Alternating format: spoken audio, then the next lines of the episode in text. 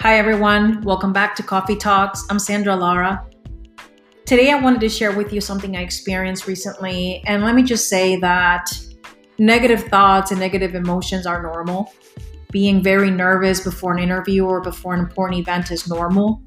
Being afraid and fearful of failing at something you're passionate about is normal. But you have to be able to read the room, read those emotions, and ask yourself, what is this fear telling me? There are a lot of messages in that fear. So I hope you enjoy the episode. I hope you enjoy the story. And thank you for listening.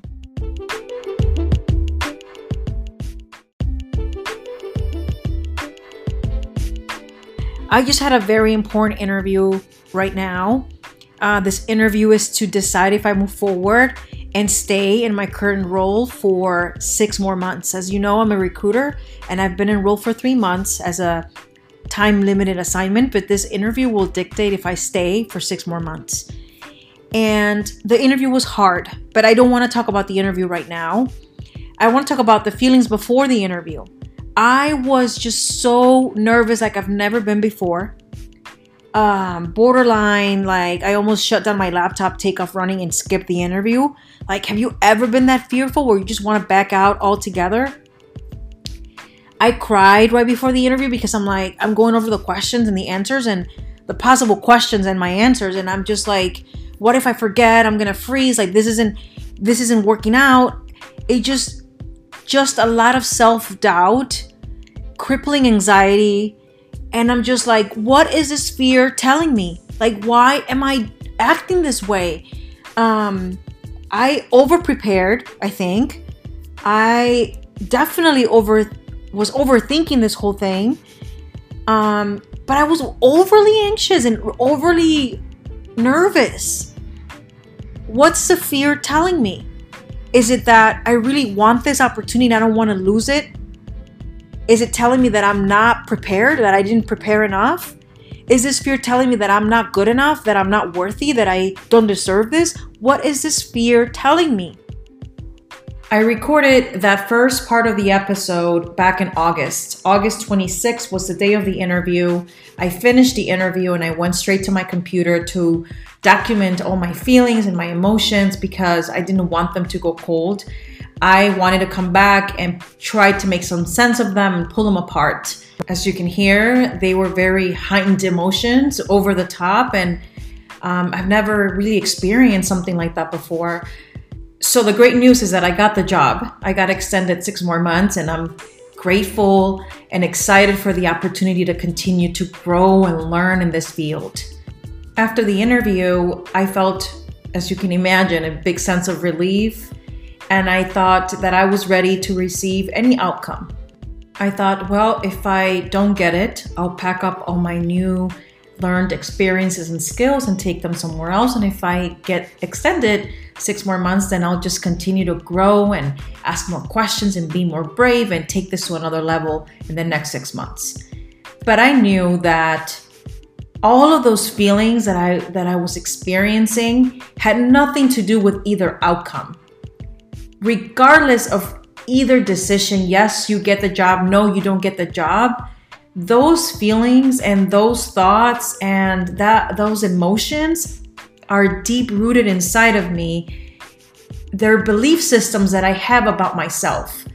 And unfortunately they're not the most loving most positive beliefs about myself. And that's work that i have to do. That's inner work that i have to fix. And no outcome and no amount of success can change that. Uh, it's just so easy to believe that we're awesome as it is to believe that we suck at everything we're doing.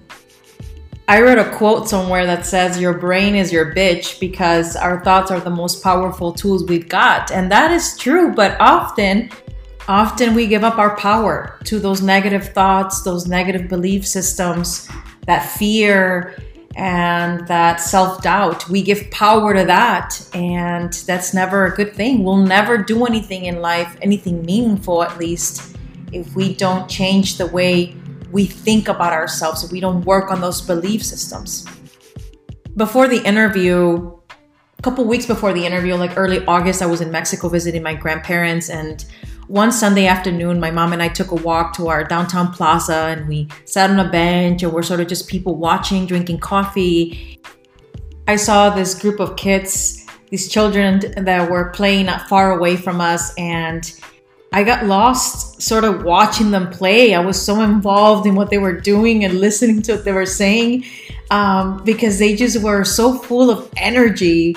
Um, they just their soul was just like you know you can tell they're just free and happy and involved in this game and they're so in it and this is all this is the world that they know and they're just happy and fearless and and, and they were just i don't know it's something about that just just immediately took me back to my own childhood and all the games i would play and who i was i remember very clearly all my emotions as a child. As you you can t- you you know this because I tell you those childhood stories are still very present.